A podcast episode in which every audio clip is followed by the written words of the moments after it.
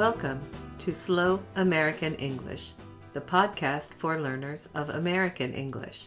I'm your host, Karen Tolliver. This is episode number seventeen oh five, McDonald's. I bet you don't know anyone who hasn't heard of McDonald's fast food restaurant.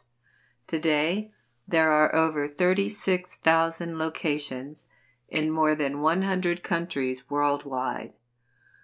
Of course, the giant American fast food chain didn't start out that large. The very first McDonald's was founded by two brothers from New Hampshire. Richard and Maurice, Dick and Mac, McDonald, traveled to California in the nineteen thirties during the Great Depression. They hoped to become successful movie producers, but that plan failed.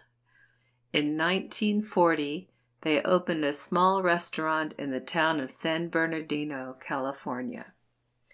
At first, they sold barbecue, but later they realized they could make more money by selling just a few simple items.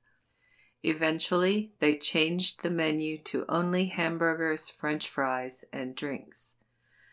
They also invented a new concept of fast food: a small menu, efficient preparation procedures, self-service, and disposable paper serving items. With this formula, which was inspired by Henry Ford's assembly line idea, their restaurant became very successful.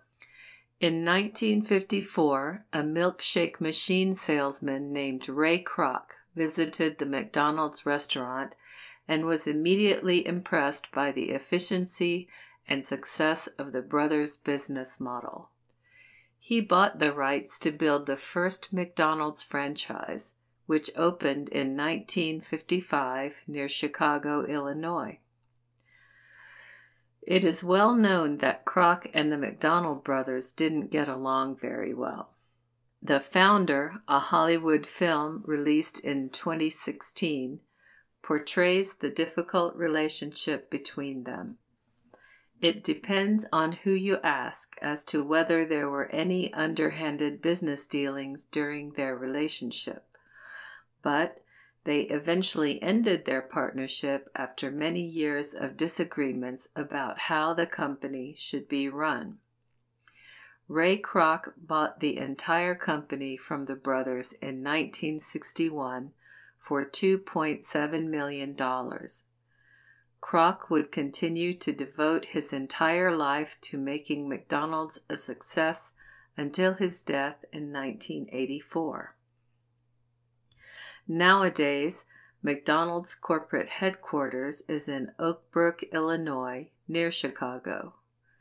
The company continues to emphasize the trademark Golden Arches architecture of their buildings, the standardized menu and procedures, and an assurance that McDonald's restaurants worldwide will give the customer the same experience no matter where it is located. Although many other fast food restaurants use the same kind of business model today, McDonald's was the first chain to become successful doing so. Some fun facts about McDonald's. A hamburger at the original McDonald's in the nineteen forties cost fifteen cents. The original McDonald's restaurant building was torn down in nineteen seventy. The first McDonald's drive-thru was constructed in nineteen seventy-five. Over eighty percent of McDonald's are owned and operated by franchisees or independent local business people. All franchisees must follow the same rules for serving customers. The Big Mac, Filet-O-Fish, and Egg McMuffin sandwiches were all created by franchisees. Ronald McDonald, the mascot clown of the company, first appeared in nineteen sixty-three.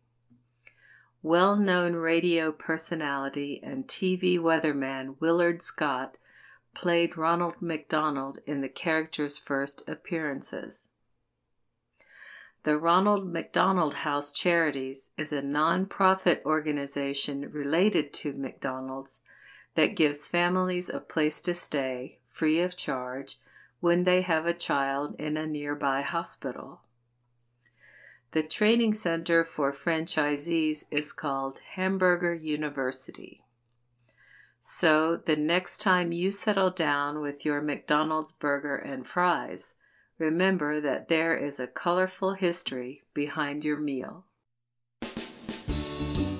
That's the podcast for this time. Slow American English is written and produced by Karen Tolliver. Copyright twenty seventeen.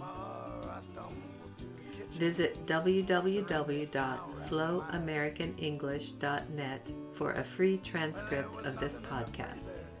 There, you can also buy downloads of exercise worksheets, workbooks, and natural speed recordings.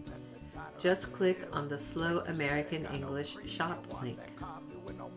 Subscribe to Slow American English for free via iTunes. Theme music for this podcast is written and performed by S W Campbell and used by permission. The opening theme song is Junie Says. The ending music is Beans and Dirty Rice. Find these songs and more music by this artist at w w w dot soundclick dot com slash S W C A M P B E L L. This has been Slow American English. I'm Karen Tolliver. Thank you for listening.